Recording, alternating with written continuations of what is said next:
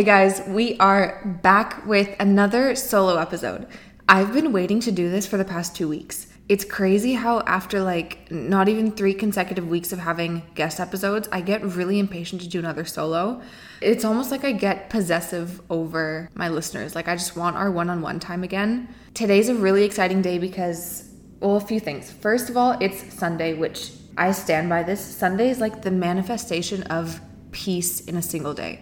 It's the day that has my heart with no competition. Second of all, it's an exciting day because my entire to do list today, other than getting an almond croissant and a coffee, is to pack for Portugal. I fly out tomorrow evening. I fly out overnight to Europe. I'm going to Lisbon for a couple days to meet up with my girlfriend Mia, and then I'm going to spend some time on the Black Sea coast in Bulgaria. And Going back to Europe is like the single thing that makes me happiest in the entire world. I can't even explain the feeling of knowing that in two days I will step off of the plane. And you know that moment when like you first land and you get off the plane and you get hit in the face with like a wave of like humid heat I'm so excited for that because Chicago has been treacherous and I'm really missing the Mediterranean heat right now. So I cannot wait to step off the plane into the humid Portugal heat and find somewhere to sit by the sea with a cold Coke Zero with lemon, a single shot of espresso, buy a pack of cigarettes, and catch up with the love of my life, Mia. There's nothing like it. So I am a happy, happy girl. But before that, I wanted to record this episode for you. This is meant to be like a part two of kind of a series because I did an episode a few weeks back about my workout split. So I talked about my fitness routine, the routine that I've settled into with exercise after finally finding the way of working out and the split that bears the most optimal results for my body and for my mental. But obviously, exercise is only like half of the story. And the second half of it is nutrition. And the two go hand in hand together. And the nutrition piece is actually equally, if not more important. So I wanted to put into a single episode where I'm at right now with my nutrition because I feel like actually right now is the time when I have settled into the most natural state in terms of what I'm eating, how I'm eating, my pattern of eating, my favorite foods that work best for my body. And I've also realized what my goal is when I make decisions about what to eat and what not to eat. And the reason I say that is that the framework that I think about this in is that we are always optimizing.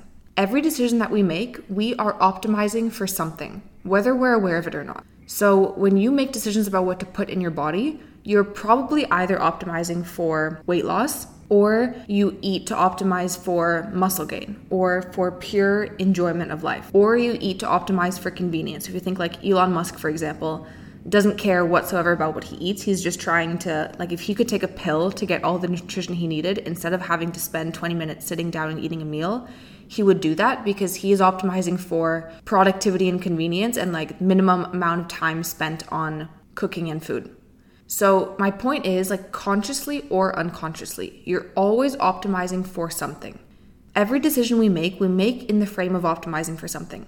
When you decide what to do with your day, for example, you're optimizing for something. You make decisions about how to spend your time based on what you're optimizing for.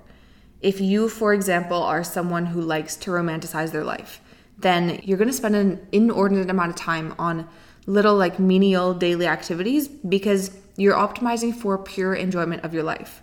Versus if you're someone who's optimizing for financial success or productivity or achievement of something, you're going to make decisions in that frame and you're probably only going to spend time on productive activities that move the needle towards the thing that you were optimizing for.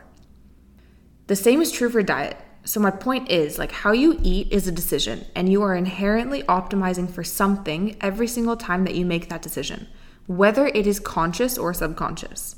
If you choose to eat clean and like low calorie foods, it's probably because in your mind you're optimizing for weight loss. If you're eating huge amounts of protein, you're probably optimizing for muscle gain or for longevity. If you eat intuitively and you, you know, eat whatever the hell you're craving, it's probably because in your mind you're optimizing just for pure enjoyment of life or maybe you're optimizing for repairing like a healthy relationship with food, so that's why you eat intuitively if you don't think about food at all and you just eat whatever's quickest out of convenience, like Elon Musk, you're probably optimizing for convenience or for productivity. Again, like minimum amount of time spent on nutrition so you can focus on the other shit in your day. Either way, I think that how we eat is a reflection also in some way of what our values are because whether you realize it or not. Again, you're you make decisions about what to eat in the frame of optimizing for some goal that you have in mind. So it kind of reflects what you value in your life at that point in time. As I just explained, like it could be a physical goal or it could be a lifestyle related goal. Or the goal could just be like I want to enjoy my life. Long story short, like what I've realized about myself is that I eat to optimize for beauty. And that sounds strange, but hear me out. My thesis is this you, as cheesy as it sounds, you are what you eat. Like physically, every cell in your body at some point in time came from the food that you consumed. It came from what you ate. You nourish yourself with food, that food is broken down by your body and becomes the physical building blocks that make up your body over time. So, your hair and your skin and your nails and your muscles and your brain and the energy that you have to walk and talk and move around as a human in this world, everything, like it at some point in time came from it comes from what you consume. And I think that what you eat has a lot to do with beauty. Because beauty is three things. It's like one one third of it is chance. It's pure genetics, like what you looked like at the fixed moment in time when you were born, the genes that you were born with. You can't control that. So forget about it because it's out of your control. But then after that fixed point in time, if you think about it, beauty is actually really controllable because after that, it is one third your health. So how you treat your body, um, what you're eating, how you're moving your body, what nutrients you're deficient in versus what nutrients you're getting, whether you're doing your skincare routine, etc. And that's controllable. You can control that. And then the last third of it is the pure, the like non-tangible, intangible, whatever the word is, the intangible component of beauty, which is how you walk, how you talk, how you show up in this world, how you carry yourself, how you treat others the aura, the energy, let's say, that you have around you plays a lot into how beautiful someone is perceived to be. So if you break it down into that equation and you think about it, beauty is actually maybe two thirds controllable. Not just pure chance of what you objectively look like, but it has so much more to do with your health and how you treat yourself and treat your body and treat others. Has so much of an impact on how beautiful you others perceive you to be and how beautiful you feel yourself when you wake up every day and leave the door and go walk around in the world. And that middle component, the nutrition and exercise piece, the how you're treating your body, is the focus of this episode. Like I said, your physical body is the byproduct of not only genes, but of what you're consuming and how you're moving your body. So, if you think about it simply, an easy way to achieve beauty, the way that we typically think about it, which is luscious, healthy hair and strong nails and glowing skin and full eyelashes and energy to walk around confidently and be your best self, whatever, that the easiest way to optimize for that is to eat in a way that makes it easy for your body to create those physical attributes. And it has to do primarily with the nutrients you're getting and with balancing your hormones. At least that's what I've found to be true for myself. So, here's what I've learned is the way of eating that works best, me personally, for my body and what I'm optimizing for.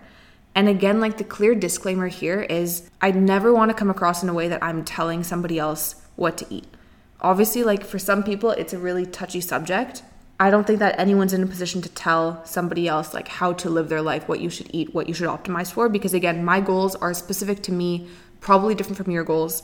And the way that I eat also might affect my body in a different way than it might affect somebody else's body. So this is purely like me sharing my own experience.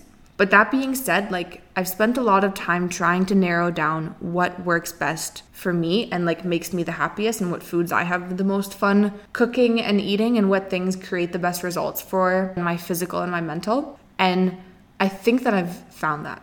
I'll also make the distinction between two segments one, which is eating at home, and two, which is eating out, because the two are like very different. And eating out can either mean eating out at restaurants or it can mean eating while traveling, which is like a large portion of my life. And that also changes my habits because I usually can't cook at home when I'm traveling.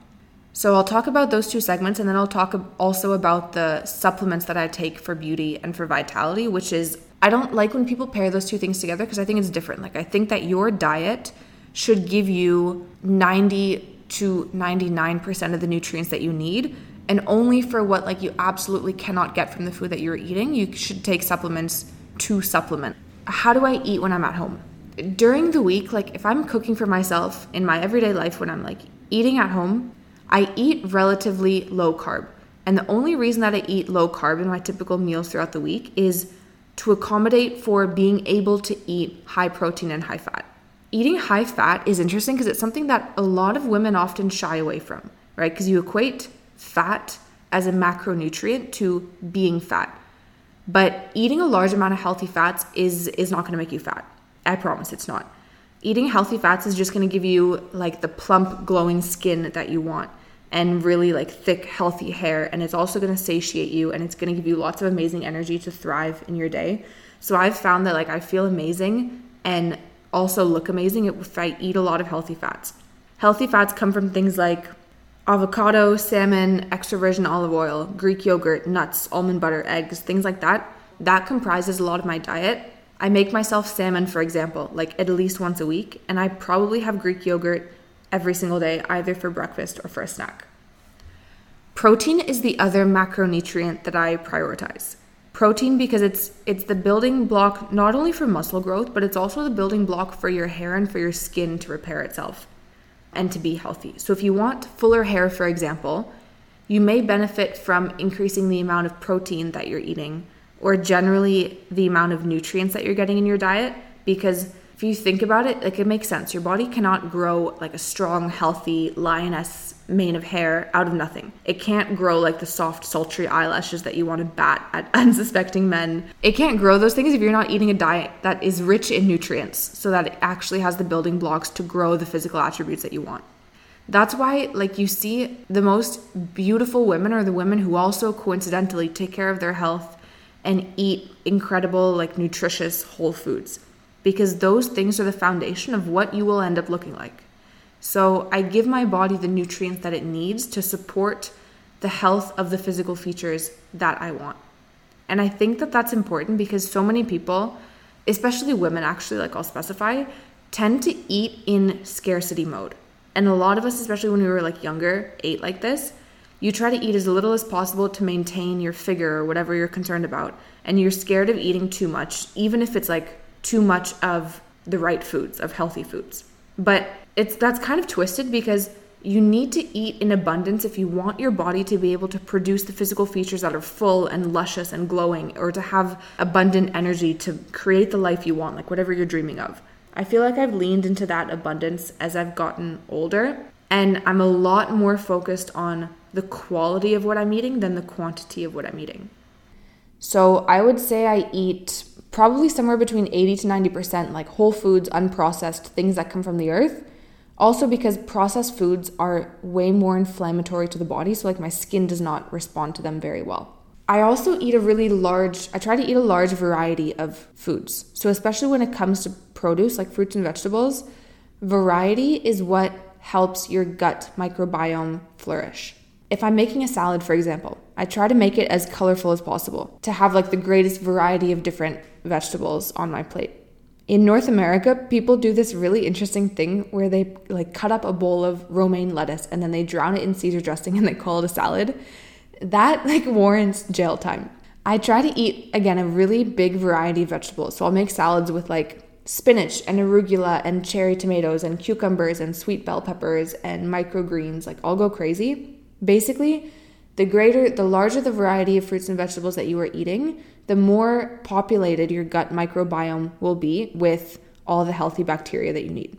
That's something like you probably know how important this is by now because I feel like on podcasts and in books like recently, there's been a lot of attention on all these studies that have come out about how a healthy gut is actually really closely linked to things like brain health and skin health and hormonal health and is generally thought to be almost like the pillar of your overall health. So I've been paying a lot more attention recently to gut health. Like it's the same reason that I take a probiotic every single day when I wake up in the morning, non-negotiable, and I think I've been doing that for about 2 or 3 years.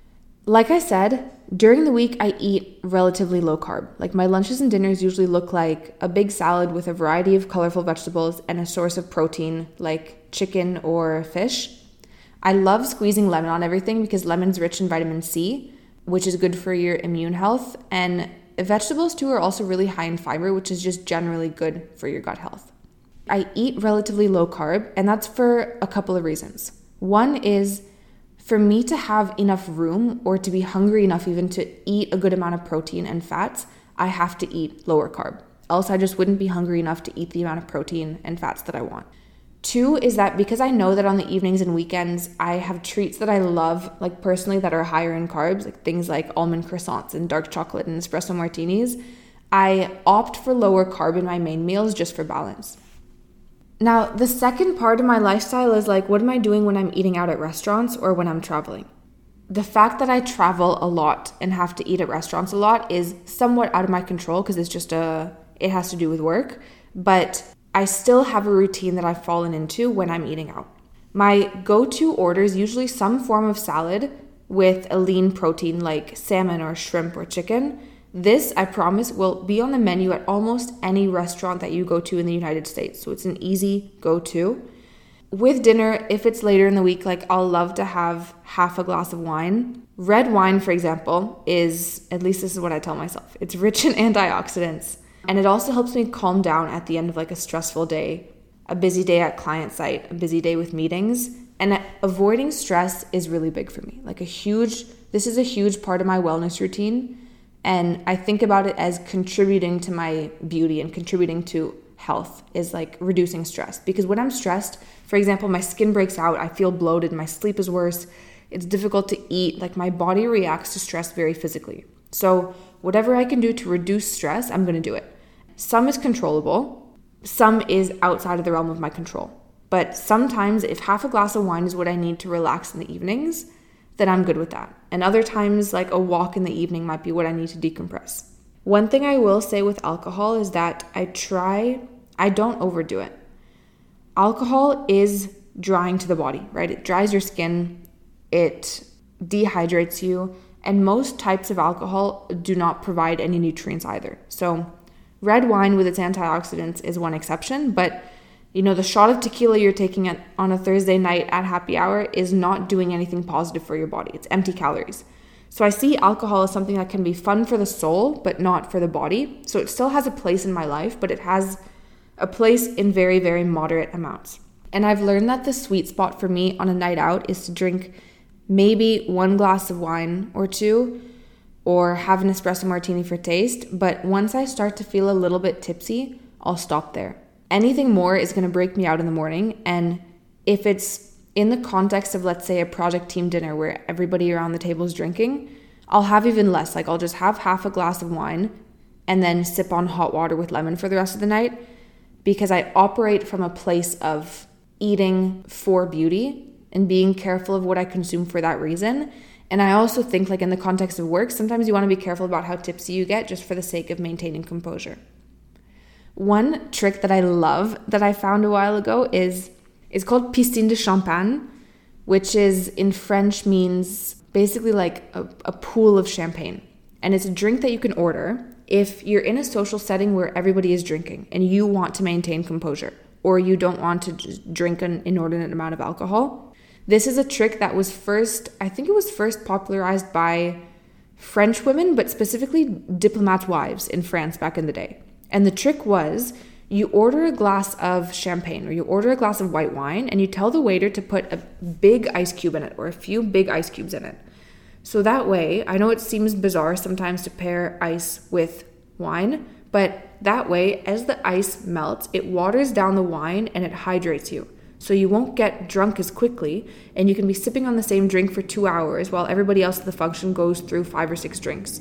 It's also it you know dilutes the wine so you're getting water with the alcohol so it doesn't dehydrate you as much. Another trick more simple could just be that if you are in a setting where you're having multiple drinks, have a glass of wine in between each drink so that you're staying hydrated. Because again, everybody knows if you go out on a crazy night drinking, you're gonna wake up in the morning, your skin is gonna look like shit because it's dehydrated, you're gonna have breakouts, and you're gonna be craving like disgusting, greasy food because your body's just trying to soak up the alcohol.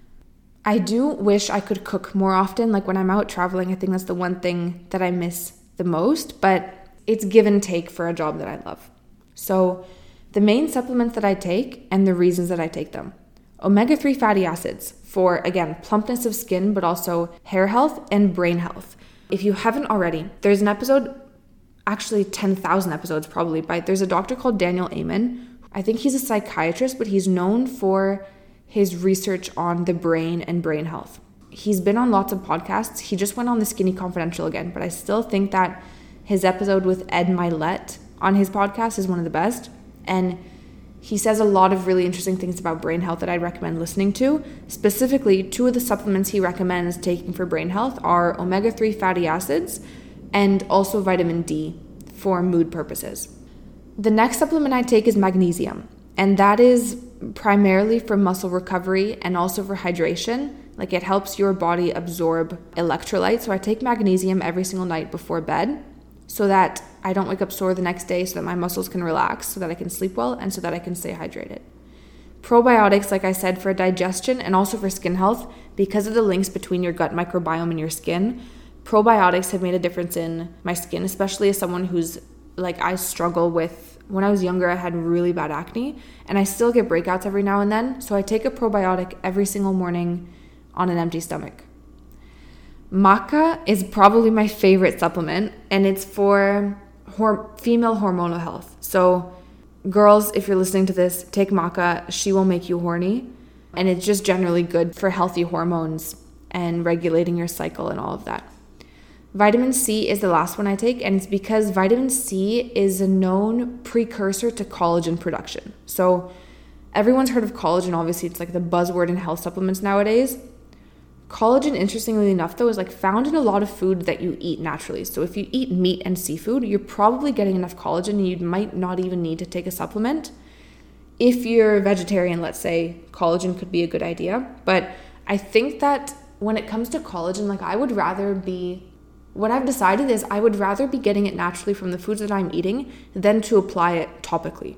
A lot of skincare products nowadays will have vitamin C or collagen as the buzzword on the packaging but I think it is more effective. And this is completely just a hunch. Like, I could be wrong. Tell me if I'm wrong. But I think that getting things like collagen and vitamin C by consuming it and just having it as part of your diet is more effective than applying it topically. Like, I'd rather be getting it from the inside out. So, those are the supplements I'm taking right now. This might change in two weeks or a month.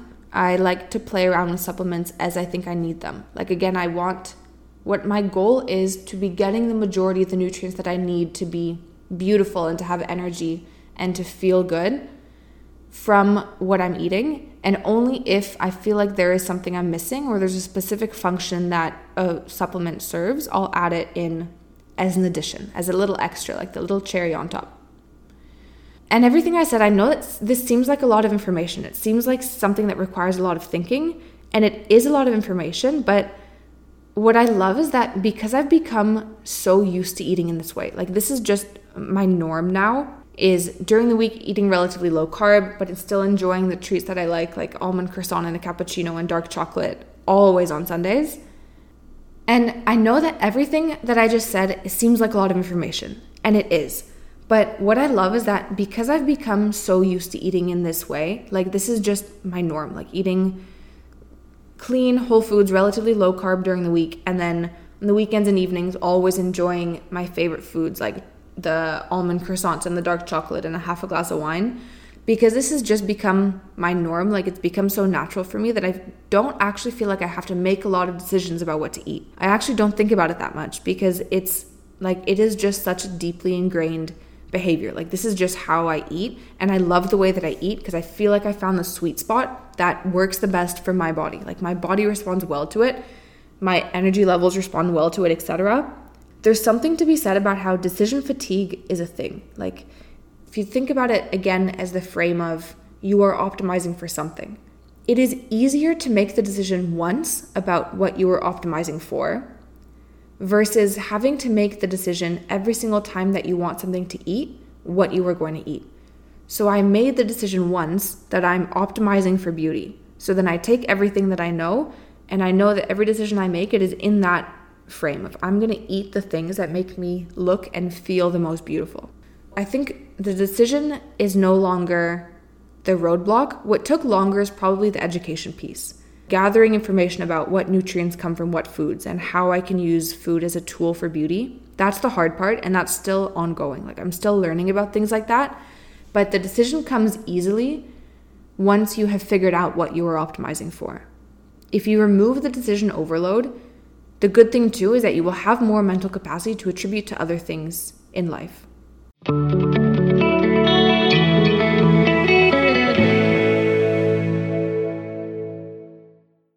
If you find any kind of value in this episode, send it to your best friend, send it to your mom, share it with anybody. One step further that would help me a ton is if you leave a rating and review on the pod. That makes a huge difference. The main way that podcasts grow on platforms like Spotify and Apple Podcasts is through ratings and reviews. That's what like gets the algorithm to push it to more people. So if you can take literally 30 seconds to write a review, I don't care what you say, like just tell me what your favorite episode is. Any kind of feedback you want to leave, stuff you want to hear from me or guests that you want to have on the podcast, let me know. I promise I read all of them and I would be super grateful.